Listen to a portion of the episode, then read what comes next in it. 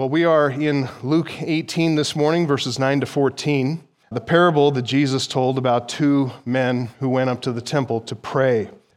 Jesus chose two very stereotypical characters as main characters in this story.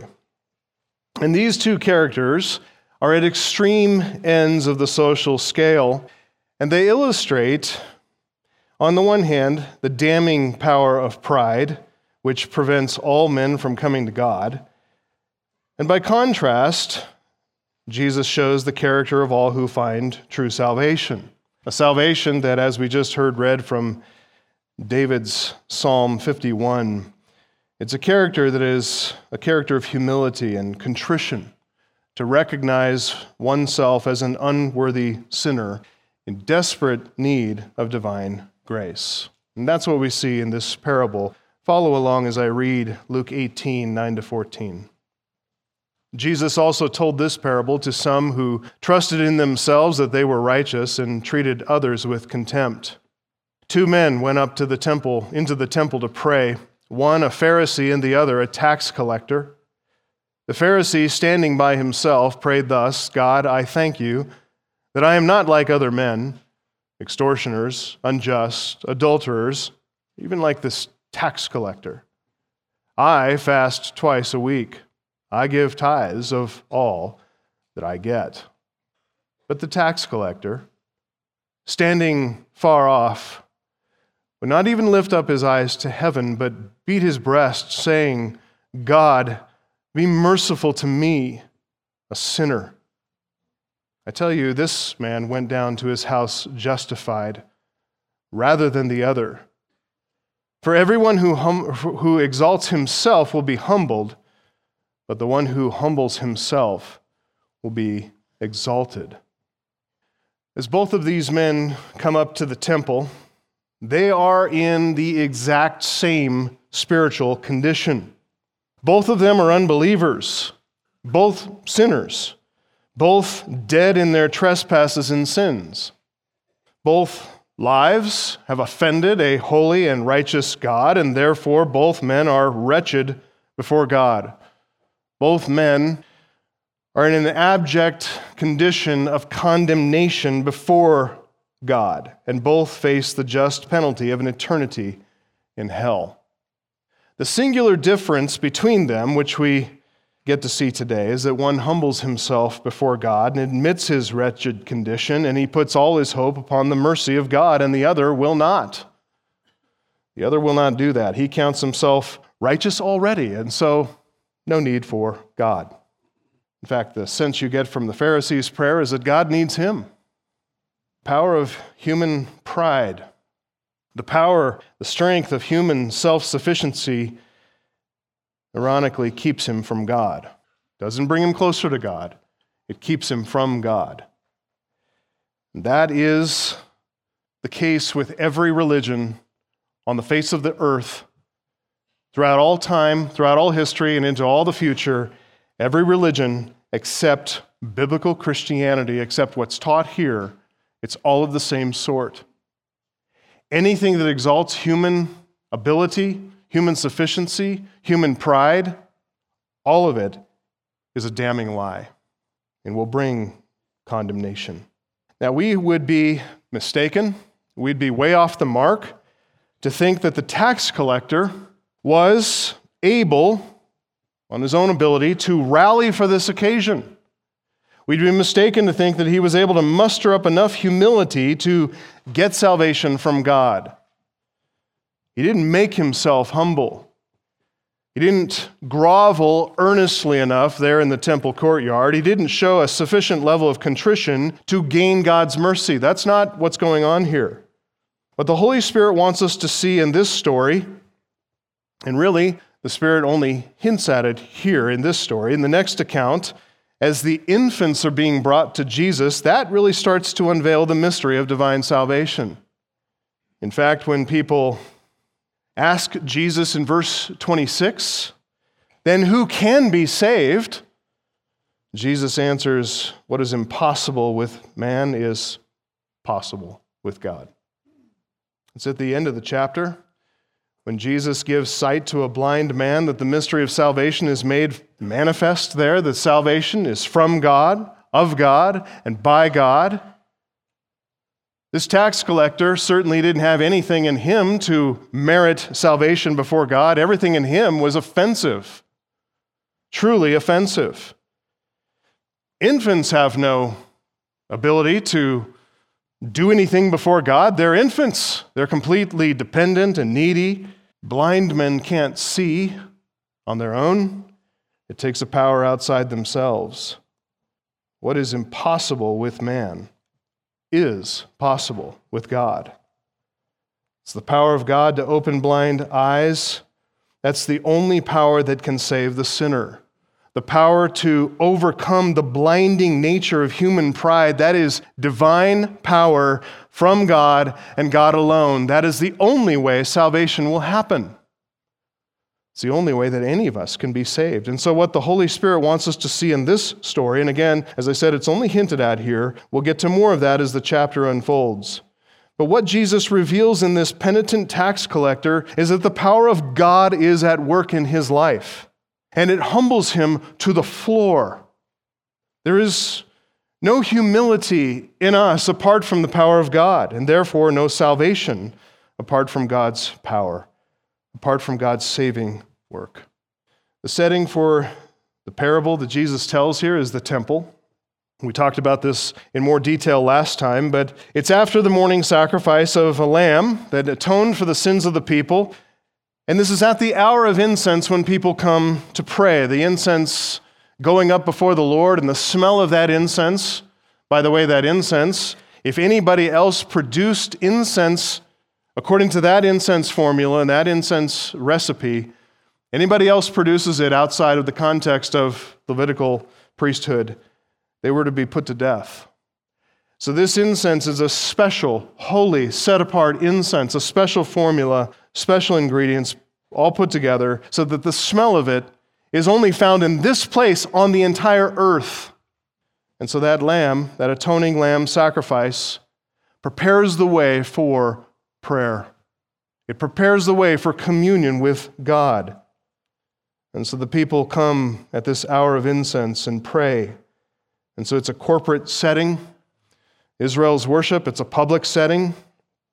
When people come and it's fitting and appropriate to offer up private prayers before God, and among the people that are praying, some would come to offer prayers of praise to God, pray, praise for who He is, giving thanks for the things that He has done in their life. Others would come to petition God or to make supplication for others that they love and know, and asking God for mercy in some situation or another, compassion to help meet a particular need. The proud Pharisee, who was the subject of our study last week, he's a man steeped in religious pride and therefore blinded to his true spiritual condition. He's condemned before God, and his, his condition is so lamentable and so tragic, not only because he is justly condemned, but because he's in such a close proximity to the truth and he never finds it. He visits that temple all the time, as we said, to parade his own righteousness, so called.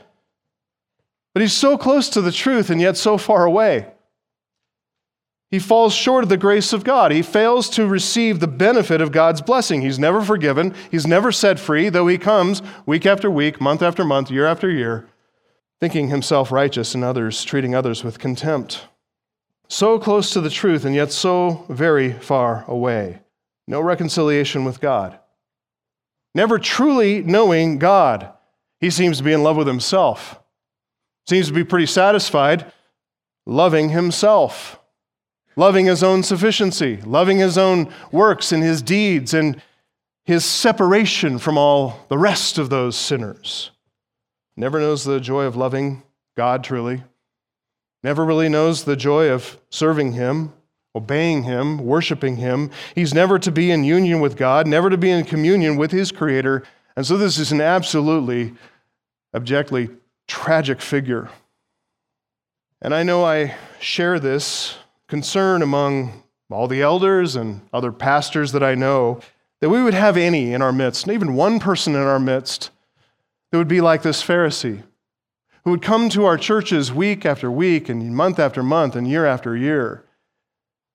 And their heart impervious, seemingly, to all the truth that's spoken, all the prayers that are prayed, and the songs that are sung, and the worship that is offered before God. They come, and because they are self satisfied, because they are in love with themselves, they find no room for humility or contrition, and certainly no cause for repenting because they're fine. My friend, let that not be you. Even if you've been a member here at Grace Church for many years, let that not be you. Don't let pride keep you from coming to find the grace that you truly need. Follow the pattern not of the Pharisee, but of this other sinner in the parable. Join him with the rest of us in acknowledging your sin and confessing your sin and confessing your need for atonement. This other sinner in the parable, he is the most unlikely of people through whom Jesus wants us to see the grace of God. He wants us to see through this man who is a reprobate. He is a, a, terrible, terrible sinner, and he wants us to see how it is that this man can be set free, how he can be fully and finally redeemed. Let's meet him in verse 13 well, we'll start in verse 10, but this is the first point in our outline. Let's meet number one in your outline a penitent publican. A penitent publican. Jesus told of two men who went up to the temple to pray. In verse 10, one a Pharisee and the other a tax collector. And as we noted last week, Jesus' audience would have seen the Pharisee as a hero, and this publican, the tax collector, telones is the word used there. He is the villain. He is the bad, bad man. And that's intentional on Jesus' part to, to use this man to illustrate the depth of the reach of the grace of God. So let's not rob the parable of any of its power by softening the image of tax collectors because they truly were the vilest of men. Tax collectors in Israel were despised as traitors to their nation. We still think of the, the word Benedict Arnold. We, we go back centuries and realize tre- treachery, being traitorous, is a very bad thing. It's a blight on the character that will never, ever be removed.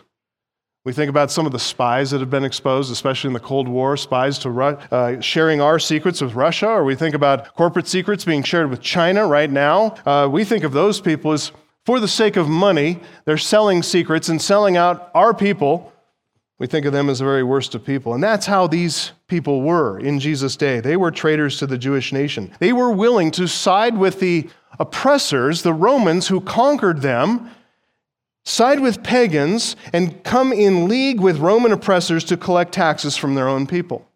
So many of them were they were like mafia people without any honor whatsoever. Even loyalty to family didn't matter to them. They were hated and condemned by all. There were two kinds of taxes, basically, that were collected in Israel direct and indirect taxes. Direct taxes were like property tax, and they were collected by bona fide Jewish councils. So, all that's acceptable, that's understood that they're going to tax property for the sake of the Jewish nation, do good to the Jewish nation. So, national councils, councils like the Sanhedrin or local councils that were under the authority of the, the local synagogues, these represented approved Jewish tax collection. They're the officials that were recognized by the people, and they gathered taxes to benefit the national interests of Israel. We don't mind paying taxes for our police force and our fire and our roads and improvements and things like that. We don't mind paying those taxes, and that's kind of what these taxes were. Tax collectors, though, they were doing something else entirely. They didn't collect any of those direct taxes. They collected what was called indirect taxes, things like toll taxes or customs taxes or duties on goods and trade and commerce. And the taxes that they gathered represented Roman regulation over their economic system and oppression of it to keep Jews down. They could earn money, sure, but a big chunk of it's going to go to Rome and they keep those people suppressed and oppressed. So, common people who are just trying to make a living, trying to improve their station, trying to build their family wealth, they always felt that hand of a foreign power digging into their pocket at all times. And they resented it. And they resented those who represented that Roman hand, these tax collectors.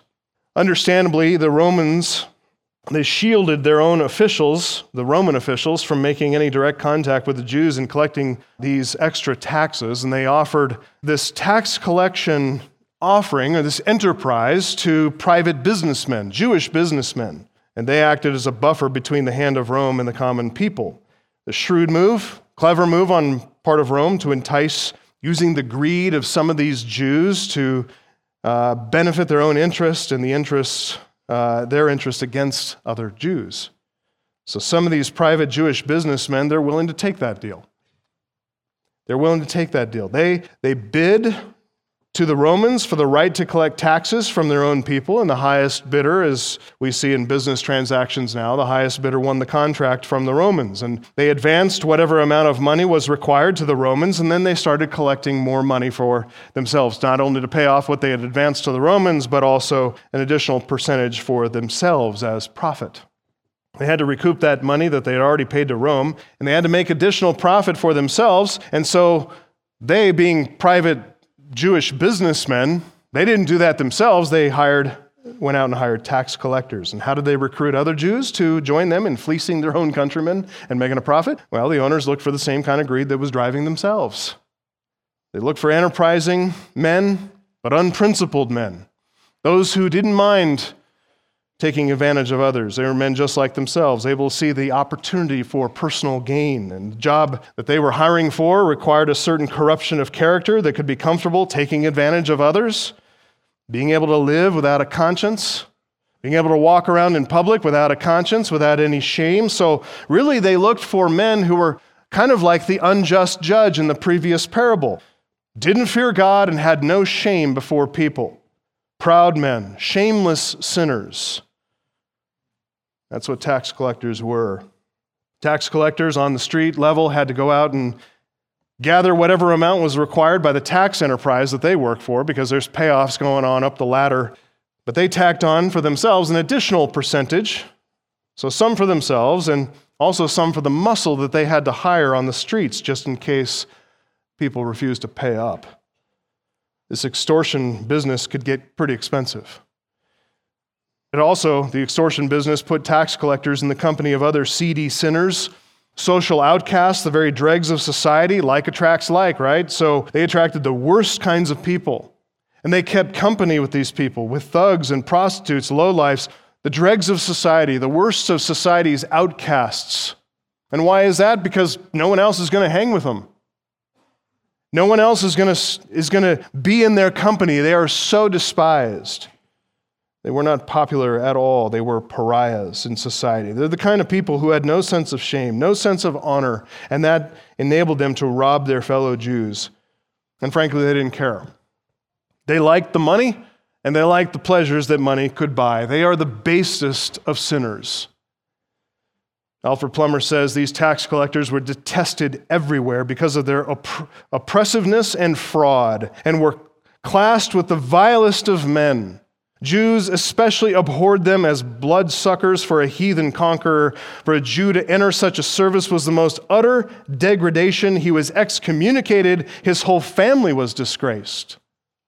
The Pharisee in Jesus' story, he pointed to the tax collector when he was praying. He pointed to the tax collector as really the quintessential example that he could think of of an extortioner, someone who's unjust, and an adulterer. And he wasn't wrong about that.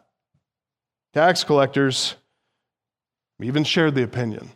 They knew they're corrupt, and they just shrugged their shoulders. They just didn't care anymore. They'd already passed that point, and they weren't going back. And that is the character that Jesus uses for this parable the tax collector, a wretched and despised telones, a man who does not fear God, a man who has no shame before men. And as I said, he does this intentionally. If anyone can illustrate the extent of divine mercy to save wretched sinners, it's this man. This man can do that. If anyone can show us the intent of God to atone for the sins of all kinds of lost people, his willingness to show mercy to sinners no matter how far they have fallen, no matter what they have done, this man can show that. That's what Jesus shows us. This man comes to the temple to pray, and he's the very worst of men. He's the most defiled, most despised. He's in the throes of deep, deep conviction over his sin. And maybe for you to get the sense that Jesus wants to convey to his own people here, think about the very worst kind of sinner you can think about in our own society. Maybe people who are tracked on Megan's list, those who are pedophiles and perverts and all the very worst kind of sexual sinners. That seems to be the chief one today, but like that, we see those who are treacherous, traitors to the nation. We see all kinds of social sins. We see all kinds of injustices perpetrated upon the weak. Just find that sinner that in your own mind is most despised in your mind. Maybe a sinner who's done something personally to you. And put him in this story, and you'll start to get the sense of how these Jews felt about Jesus talking about a tax collector in any favorable terms at all. This man has come to the temple at the hour of prayer. But we would imagine him as rather than joining the throng of worshipers who are standing outside the temple gate before the gates open and allow them to come in, he's not there with them in that crowd, ready to rush in with them as the gates are open. We can imagine this man kind of standing off to the side. He's concealed in the shadows of an alley in a nearby street within the side of the gate. On this day, he's obviously not out collecting taxes. He's not sitting in his tax booth. He's not counting his money. He's not planning that night's party or recovering from the one the night before. On this day, greed has no hold on him. Frivolity is far from his mind. His lusts have been exposed for what they are as devious and deceptive friends that promised him freedom and joy, but have actually turned out to be his masters and jailers in the end. He's been enslaved. And now he's coming to realize that. Jesus portrays the tax collector down in verse 13 as under the power of conviction. Notice what it says there the tax collector, standing far off, would not even lift his eyes up to heaven, but he was beating his breast. He's under deep, deep conviction. He's anxious about the gravity of his spiritual condition before God. He's been compelled to come to the temple to go to the house of God at the hour of prayer and return to this God that he learned about from childhood, the one who wrote the law in his heart, the one of whom his conscience attests, before whom his conscience is convicting him. So once those temple gates have opened, after all the worshipers pour through the gates and they make their way into the courts for prayer, the tax collector follows along behind them. He avoids the crowd. He finds his way to an isolated spot. As Jesus says in verse 13, he's standing afar off. It means he's standing at a distance. He's, he can be seen. The Pharisee sees him. He can be seen, but he's away from everybody else. He's by himself, and he knows that he stands naked and laid bare before a holy God, and he starts praying. And as he prays in this holy place, at such close proximity to the Holy of Holies itself, so near to the Ark of the Covenant. There, the place that God has chosen for his name to dwell, his mind is flooded with this long list of sins that he's committed against this God. So many sins, he can't even remember them all. He's smitten by this awakened conscience that is actively now accusing him and tormenting him and reminding him of the words of righteousness written in God's law, saying, You shall have no other gods before me. Not money, not pleasure, not drink, not sex. Remember the Sabbath day, the law says, to keep it holy. But this is a day, the Sabbath day is a day he had resented. Since he couldn't collect his money on that day, irritated him. The worship, the throngs of worshipers always irritated him. He can't go and extort money from a crowd of people going to the house of God to worship. You shall not take the name of the Lord your God in vain. His entire life has been a blasphemy against God. Honor your father and mother. Well, his chosen career had long ago forsaken any honor. His life was a source of constant shame to his parents, always grieving their hearts and tearing their hearts apart. You shall not murder. Well, his goons had been rough. Had they been too rough? Had they, at times, their intimidation methods and extortion, had it ever gone too far? Possibly. You should not commit adultery. Oh, that had been a total lifestyle for him. Sexual immorality, corruption, moral corruption, impurity. He lived in it. You shall not steal. Tax collector. His trade is the essence of theft and robbery and extortion. You shall not covet. It's covetousness that drove him. Covetousness had enslaved his heart and sent him down this path to begin with. Greed had been his original tempter, and it had become his master.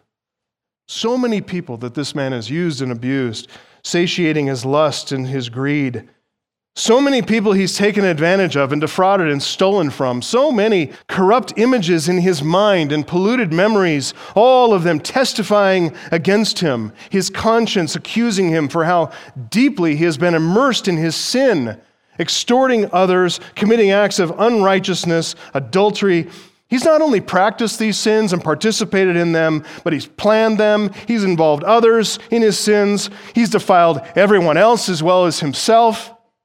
Anybody who comes into close contact with him, he is a defiling and a corrupting influence. He's so ashamed. Jesus said he would not even lift up his eyes to heaven because that's where the Almighty dwells. That is the place of perfect righteousness to which he is a complete alien and stranger.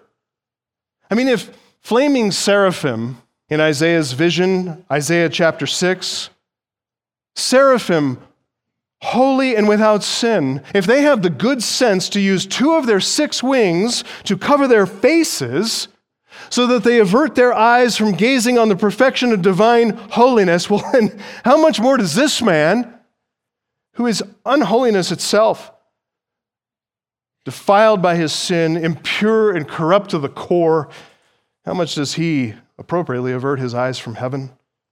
He knows his sin, feels his corruption, he senses his sin with every fiber of his being, he feels it, and he's so ashamed. And he knows God sees it too, all of it. He's there in the posture of prayer as Edersheim described for us, we heard that last week. His feet are close together, his eyes are downcast, his hands are crossed over his chest. He tries to maintain that posture, stand there reverently, not calling any attention to himself, and yet, as try as he might to hold that posture and maintain his composure, he cannot.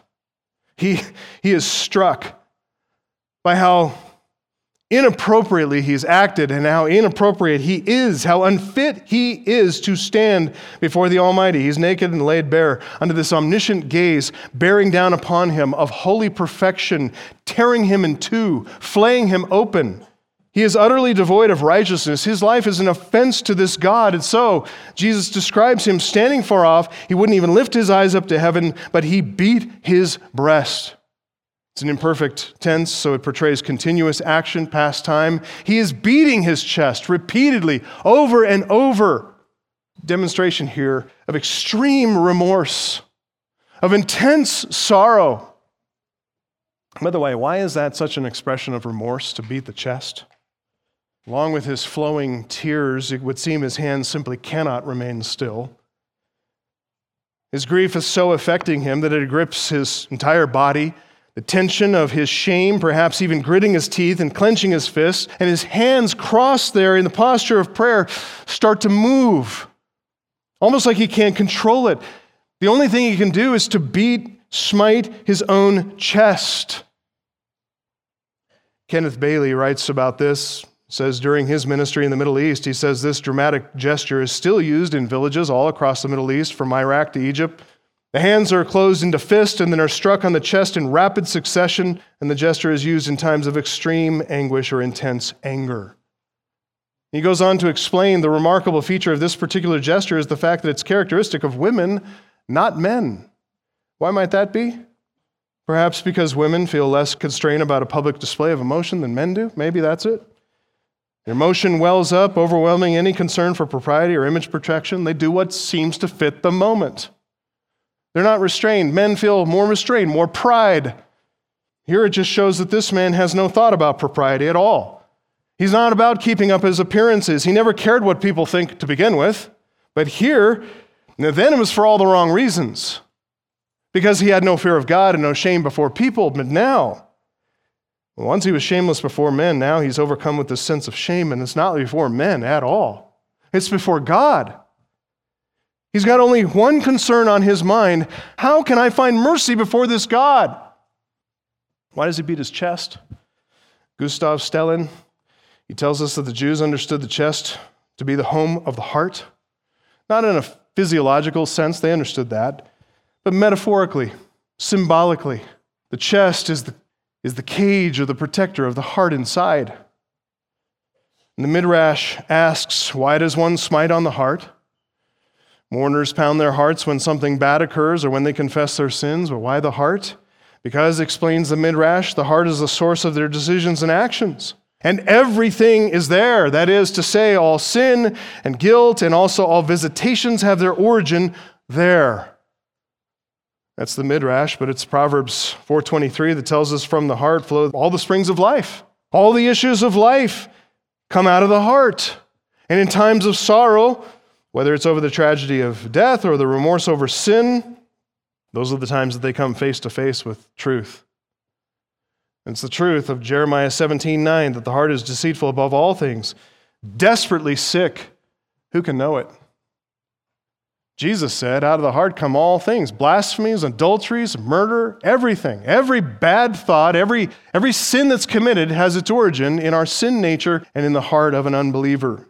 And so, as Stählin goes on to say, commenting on this parable, he says Jesus shows, in spite of the conventional nature of this ancient practice, that this was done in ancient times. Beating the breast here is a spontaneous expression of direct consciousness of sin, of a desire for grace, the only attitude which can stand before God. As Joachim Jeremiah says, this man smites upon his heart, wholly forgetting where he is overwhelmed by the bitter sense of his distance from God. It's true. Jesus has just described what the crowd before him could never have imagined, apart from a fictional story. A penitent publican? Yeah, right. A tax collector confessing his sins? Right. Unheard of.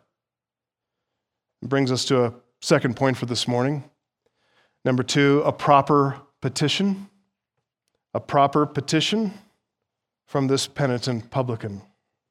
Verse 13 But the tax collector, standing far off, would not even lift up his eyes to heaven, but beat his breast, saying, God, be merciful to me, a sinner. If you want a sinner's prayer to teach others to pray, this is it. I've heard a lot of people pray the so called sinner's prayer. I've seen it on websites. It has very little to do with this. So if you want to teach someone to pray the sinner's prayer, go for it, but just make sure you explain it to them. Make sure they understand really what they're praying. Fill in all the details. Don't leave it to them to define terms for themselves. You define the terms for them biblically. Help them understand. Inform their prayer. I can tell you this man, in this context, his prayer was informed and every single word counted. First, he addresses his, his petition to God. He recognizes who it is he's praying to. He's throwing himself before God. He's casting himself upon the mercy of God. And he's clinging, as a Jew, he's clinging to the promise that's implied in God's proclamation of himself, which he made to Moses Exodus 34 6, the Lord, the Lord, a God merciful and gracious, slow to anger and abounding in steadfast love and faithfulness, keeping steadfast love for thousands, forgiving iniquity and transgression and sin. Oh, this is the God he wants to pray to. And yet, as that proclamation continues in Exodus 34 7, God says that he will by no means clear the guilty. Okay, so there's a hang up here. Hold up, he will by no means clear the guilty. He forgives iniquity and transgression and sin. He's merciful and gracious, but he won't clear the guilty. Where does that leave me? He says. Proverbs 17, 15 says, he, he who justifies the wicked and he who condemns the righteous are both alike abomination to God. What's to become of him? Second, it's clear in his petition he confesses himself to be a sinner who is guilty before God. So he's got the right, he's got the right attitude. He knows what he is. It's actually a definite article there in the Greek, so it's not God be merciful to me, a sinner, which you'll find in a number of English translations, but it's actually God be merciful to me, the sinner. The sinner. It's what's called the par excellence use of the Greek article, which means this man sees him as the very worst. He is the sinner par excellence. He's worse than all the others. Unlike the Pharisee who prays while looking around the courtyard at all the people who are lower than he, this tax collector can only see himself. He's not looking around. He sees himself standing all alone before the God with whom he has to do. No other sinner enters into his view. And so he's not making any comparisons here. He's not judging anyone else. It's his own sinful condition that he's most concerned about. It's all that occupies his thoughts right now. And so, third, this man makes his petition solely on the basis of divine accomplishment and not human achievement. Every religion in the world, as I said, is a religion of human achievement.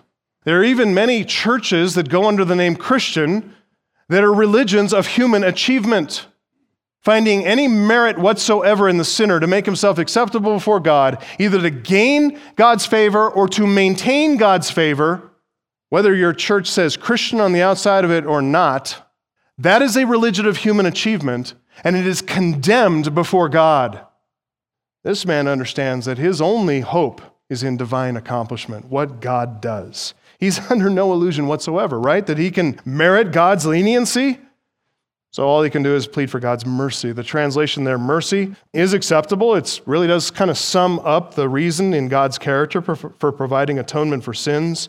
But that said, there is a more accurate way to translate his prayer. It's not God, be merciful to me, but rather, God, make atonement for me, the sinner.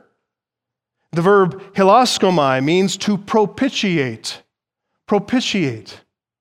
And it is the idea of mercy, divine mercy in propitiation, in an atoning sacrifice that covers over the sinner's sins. And that is why that place on the Ark of the Covenant where the two cherubim hovered over, their wings touching in the middle, and as they looked toward the center, beneath them is what is called the mercy seat. It is the symbolic place where atonement happens. The lamb is slayed and burned up on the altar outside of the Holy of Holies. Inside the Holy of Holies, the mercy seat is where propitiation happens. You say, What's that? What's propitiation mean? What's propitiate? What does that mean? To propitiate simply means to satisfy the wrath of an angry deity by means of an atoning sacrifice. To satisfy the wrath of an angry God by means of an atoning, atone is a word that means cover, so a covering over sacrifice. It's a very ancient concept, very true and necessary concept that sins require blood atonement. Hebrews 9:22 says without the shedding of blood there is no forgiveness of sins. The righteous character of a just and holy God demands justice for sins. And justice, if we understand justice correctly, it means getting what we deserve. When your kids come to you and say, Mommy, that's not fair, turn that around on them and say, You want fair? I'll give you, you want what your deeds deserve? Justice is getting what we deserve. Justice is getting due reward, due payment for what our sins deserve. So, justice means, as the Bible says, the wages of sin is what? Death. Justice demands that the penalty for sins must be carried out. Let me tell you, theological liberals hate this word propitiation. They refuse to accept the idea that God is an angry deity that he is angry over sins. They reject the entire concept of a wrathful deity whose anger must be propitiated, whose wrath must be appeased, who must be assuaged by means of sacrifice. They reject that. It's too rude of a concept for the enlightened mind in the modern world to accept. Liberals prefer to speak only about the expiation of sins and the expiation, expiation refers to the removal of sins. They see the concept of propitiation as lacking proper sophistication, as a rather crude depiction of God. Angry deity indeed. Can't talk about that in polite company be accepted before my friends. So they update the picture and they improve God's image and they soften the language and they talk about expiation, removal of sins. Now, don't misunderstand me here. The Bible does talk about expiation as a true and right concept. It's a good concept. It is part of the story, but not the whole story, but part of the story of how God treats us and treats our sins. Expiation it's thoroughly biblical. It's a beautiful concept. We read about it in Psalm 103, 103, verse 12. As far as the east is from the west, what? So far does he remove our transgressions from us. And so that really is a picture there of expiation. But on what basis? How can God do that and still remain just? How can He just remove our sins? Well, He's God. He can do whatever He wants. He's all powerful. Oh, yes, He can do whatever He wants as long as it conforms with His perfect, holy character. He cannot violate His own character. So, on what basis does He remove our sins? On what basis does He expiate our sins? If Proverbs 17:15 says, "He who justifies the wicked and he who condemns the righteous are both alike an abomination to God," how then can God expiate our sins? How can God take away sins from us and at the same time maintain his standing as a holy and righteous judge? Righteous judges don't just ignore sin. Think about anybody who commits a crime against you or your family and hurts you or takes what belongs to you and is caught, and you go before the judge, and you stand there in court and you listen, and the guy who broke into your house and did awful things and took things and stole things, and he admits it all before the judge, and he says, But, judge, you know, it was just a bad day. It's just having a bad day. I mean, I just tied one on with the boys, you know, and I had a meth habit to support, and so broke into that house and did awful things and everything. But I'm mostly a pretty good guy pay my taxes, pay my bills. Judge, can you let me off? And the judge says, Yeah, sure. I could see you're a pretty good guy. We'll let you off on that. Would you say that judge is righteous or unrighteous? Has he violated the terms of his bench?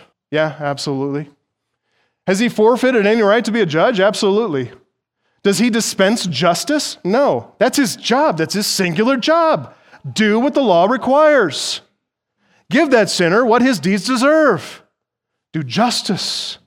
We're seeing, unfortunately, more and more people in those positions of judicial authority perverting justice.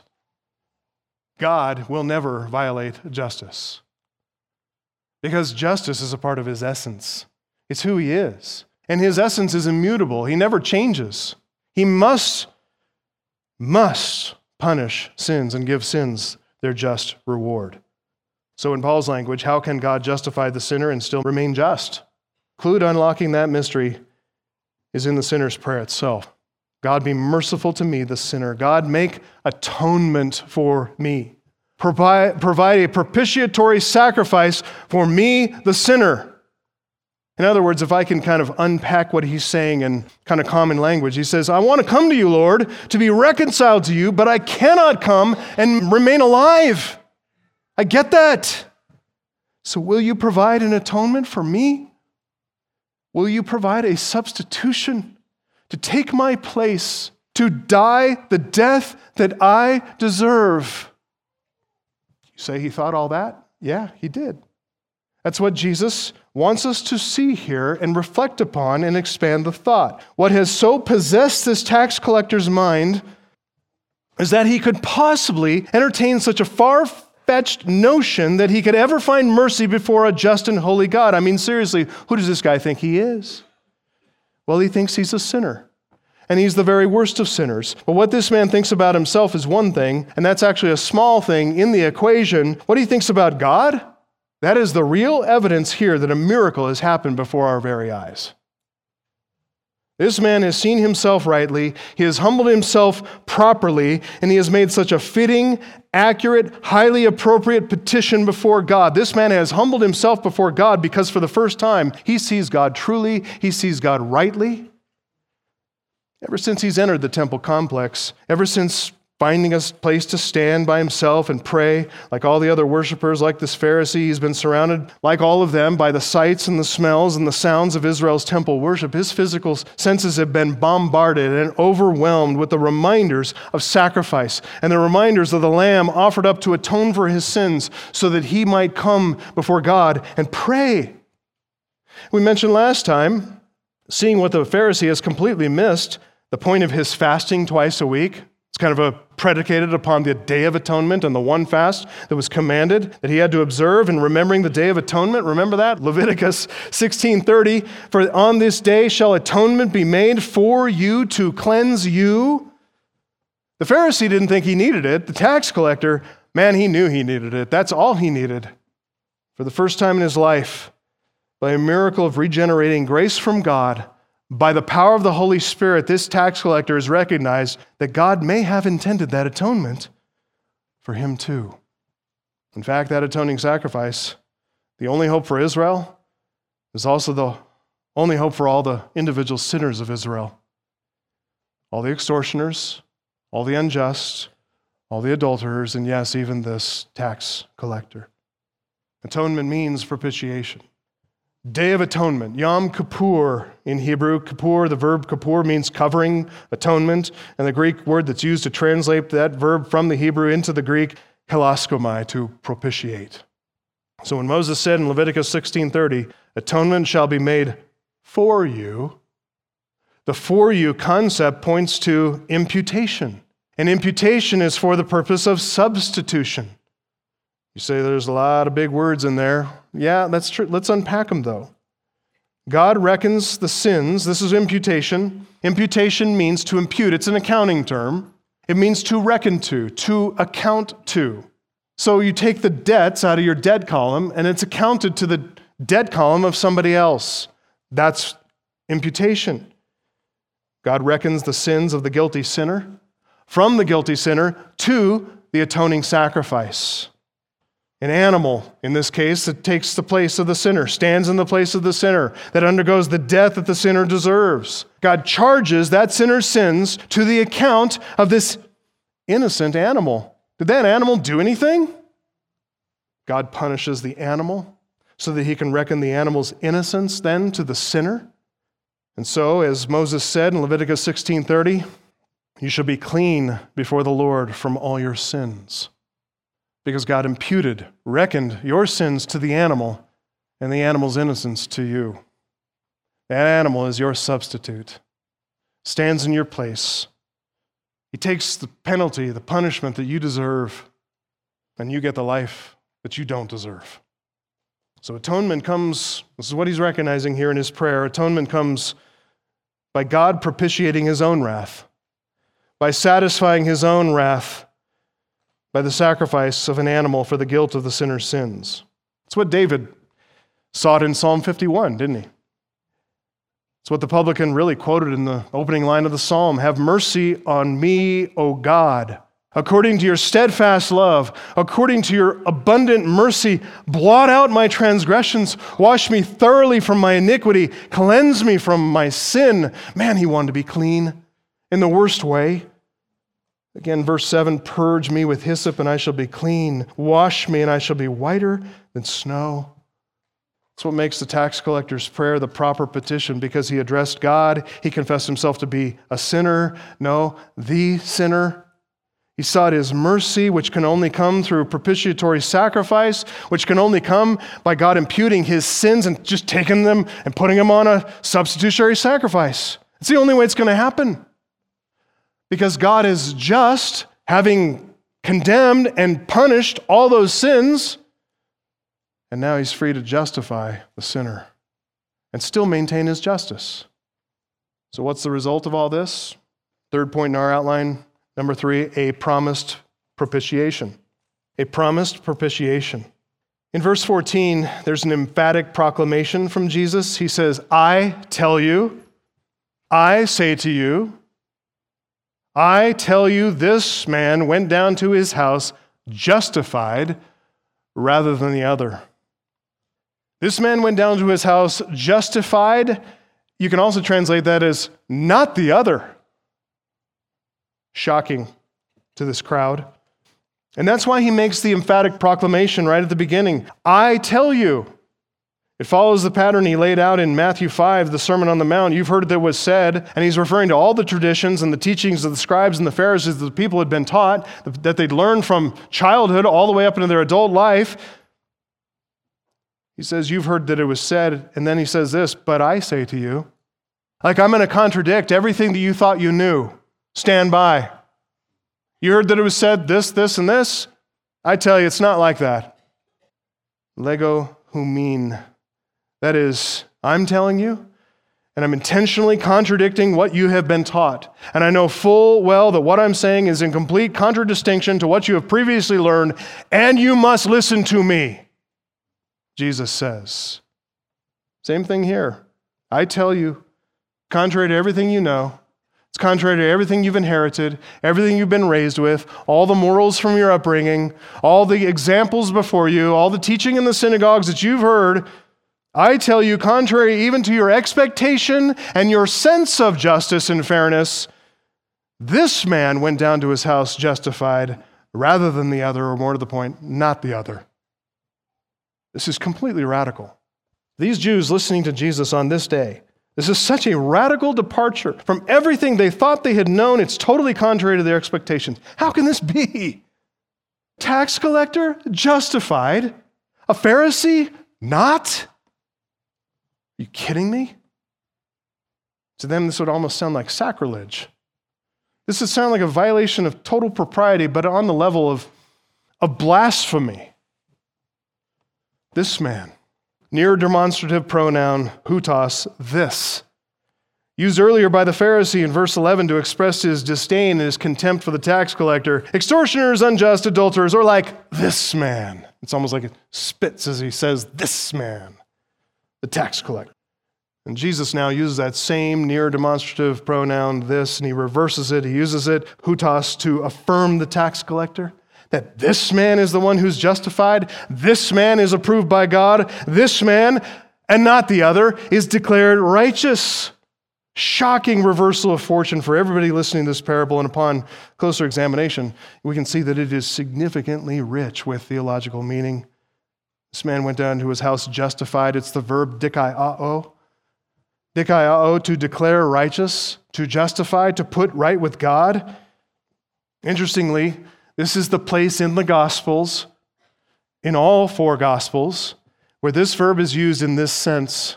And there is a thread that goes from here right into Pauline theology on justification by faith. This is the only place we could find that in the Gospels.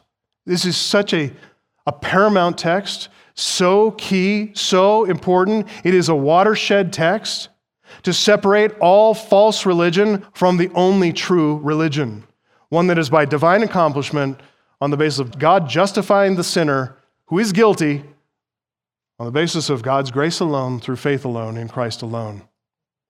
The grammatical form is very important here perfect tense, passive voice. So it's having been justified. So perfect tense refers to what's been accomplished in the past, results continuing into the present and on into the future. The passive voice means that he didn't do anything. It's God's declaration, justified. That's happened to the man, not because of the man. And that's why Jesus has used this tax collector. He's the epitome of sin. He is so far gone, so distant from God, and it shows that all the justification power comes from God and God alone. That's the point. Shows that the power of God is the only thing that can overcome sin, and it can overcome all sin, any sin, any sinner's sin. This is the only hope for any sinner, but listen, the only hope we need. Amen. Why look, why look to anything else? How can this be for this man? He's living prior to the cross, right? We know from Hebrews 10:4 says it's impossible for the blood of bulls and goats to take away sins. So, how can this man be justified prior to the cross? In the teaching of the New Testament, we recognize the blood of bulls and goats doesn't ultimately take away any sins at all, never did but they did point to the once for all sacrifice of Jesus Christ. Those sacrifices offered by Israel in the temple on the altar all pointed to Jesus Christ. And that's why the regenerated sinner who truly sees himself for who he is and sees God for who he is. Why? Because he's so good? Because he figured it out? No, because God regenerated. It gave him a new nature so that he could see through the eyes of faith. And he would see, after a while, bringing a sacrifice to the temple, he says, Huh, you know, if this sacrifice could atone for my sin, why would I keep coming? I don't keep, I keep coming because there's a future sacrifice that God has yet to reveal for me. All these sacrifices pointed to the once for all sacrifice of Jesus Christ, the Lamb of God who takes away the sin of the world. God made him who knew no sin, 2 Corinthians 5:21, to be sin on our behalf, in order that we might become the righteousness of God in him. And so, on the basis of the death that Jesus knew that he would die, for the sins of all his people, Jesus declared the divine verdict upon this tax collector in verse 14 petition granted petition granted. This man has been reconciled to God. God is justified, no man can condemn. He's been justified by faith. He's been declared righteous on the basis of what God did, not what he did. This man believed in God's accomplishment. God chose to look upon the lamb that was slain and accept that lamb for this man's sins. God heard this man's prayer. He forgave him for all the sins, and this man received what he sought. He got what he asked for in that plea, in that petition, Leviticus 16:30, atonement shall be made for you to cleanse you, and you shall be clean before Yahweh from all your sins. Just a footnote here, Alfred Plummer points out that we're not told that the publican was justified by faith in Christ, okay, but by confession of sin and prayer. And he says that the point that Jesus is making in the parable is this one generally recognized as a saint fails in prayer that's the Pharisee, while one generally recognized as a sinner succeeds. Why? Because the latter's prayer is real, the former's is not. One comes in the spirit of prayer, self humiliation, and the other in the spirit of pride, self satisfaction. End quote. That's true, but I think it doesn't go far enough. Why is, why is the tax collector's prayer considered real? What makes it real? What explains his self humiliation when it is pride that took him into the tax collecting business to begin with. It's pride that insulated him from all the stares of the people. It's pride that strengthened him when everybody rejected him. His pride was his servant at the time, but then it became his master as it kept him enslaved to sin. What explains the tax collector's prayer being real and what explains his spirit of prayer and self humiliation? That's true. But what explains it is the grace and mercy of God. A grace or mercy of God that drove him to conviction of sin, that drove him into the temple, that drove him into prayer, that caused him to look upon God's atoning sacrifice with eyes of faith, that caused him to believe. But we can't help but notice the abject failure of pride and the success of true humility and contrition before God. Joachim Jeremiah says God welcomes the despairing, hopeless sinner, and he rejects the self righteous. He is the God of the despairing. Isn't that good news? He is the God for the broken heart, and his mercy is boundless. That is what God is like. So true. And so, what Jesus is doing in this parable, he's sending a shot over the bow to provide a very serious warning to all those who trust in themselves. Verse 9 all those who think that they are righteous and who treat others with contempt. We need to know that that attitude will not, will never prevail with God. Pride will fail every single time.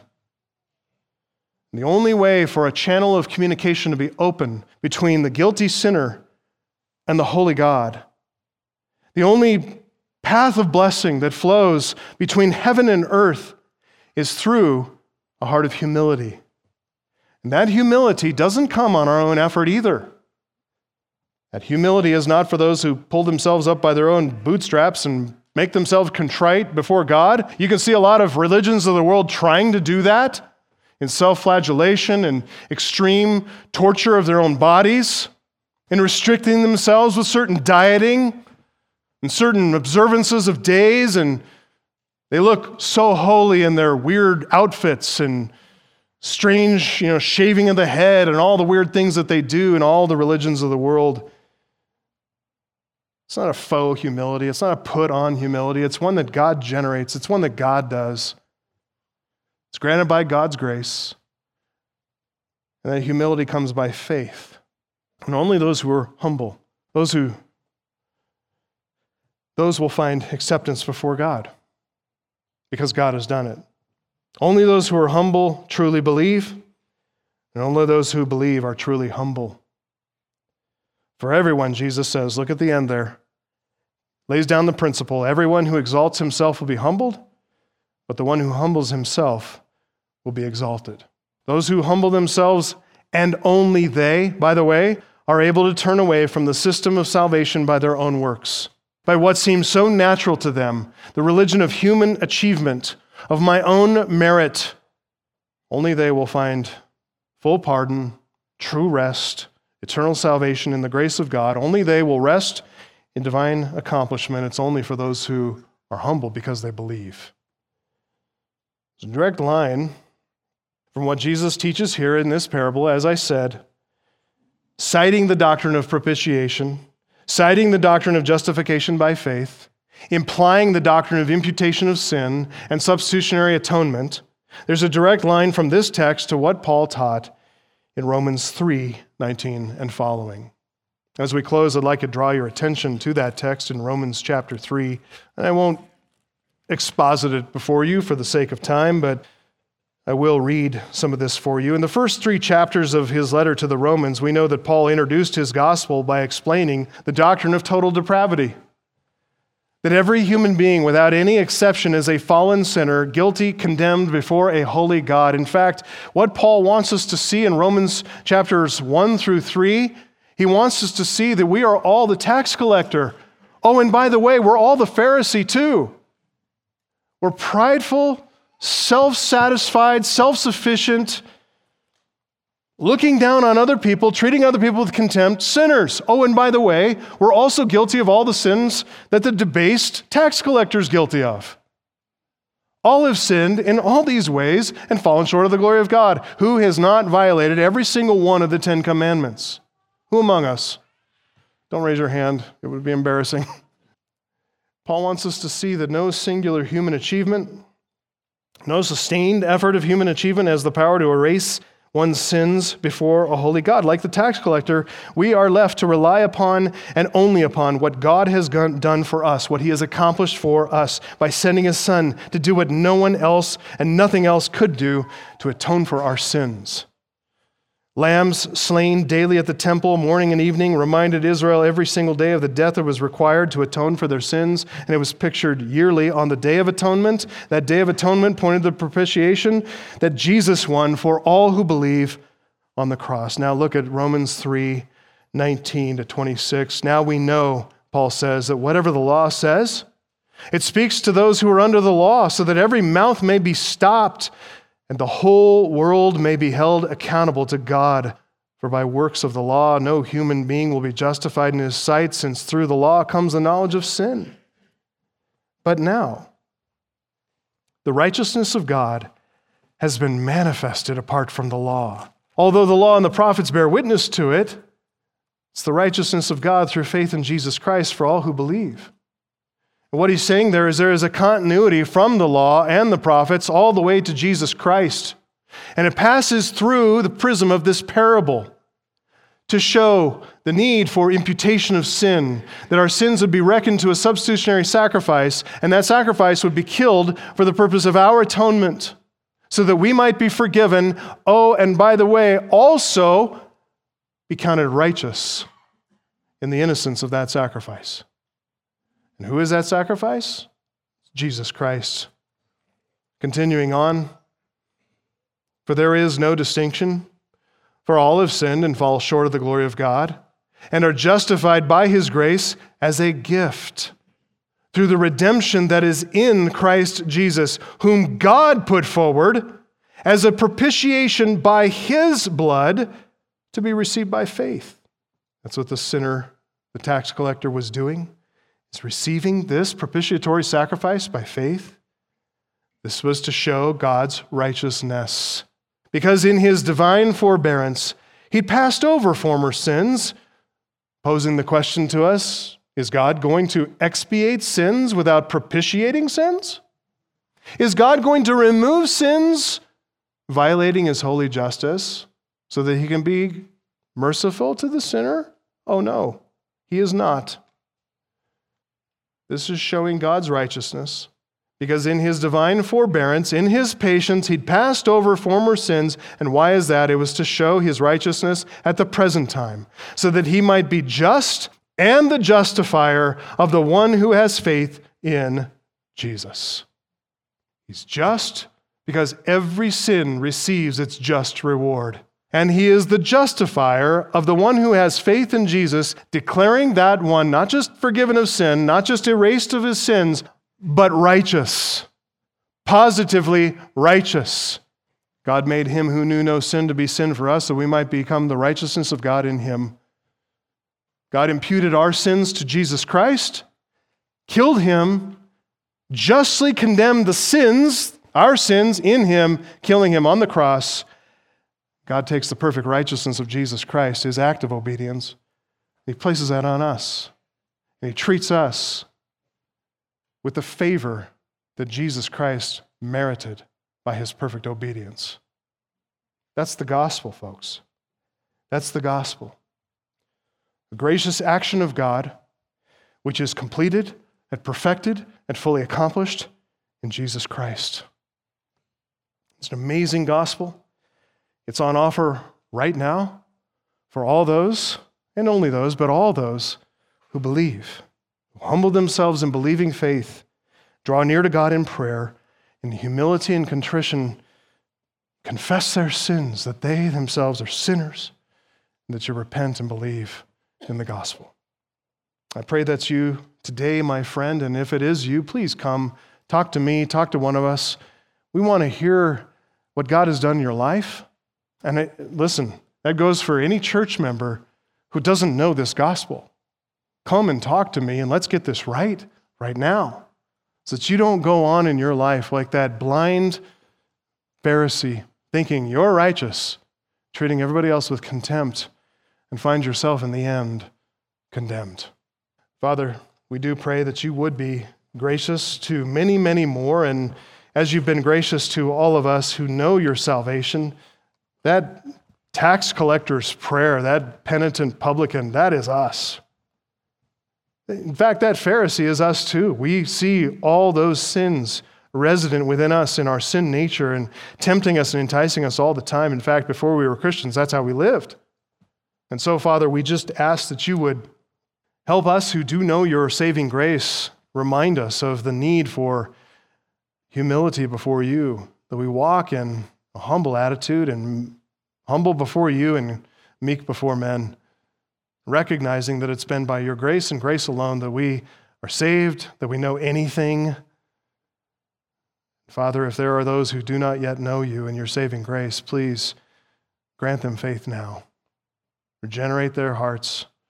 Take out the heart of stone, put in a heart of flesh. Give them a new nature, one that can respond to your truth eyes to see, ears to hear, a heart to understand and believe.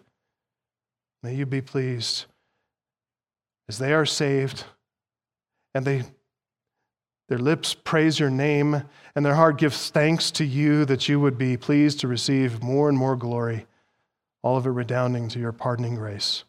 We pray in Jesus' name. Amen.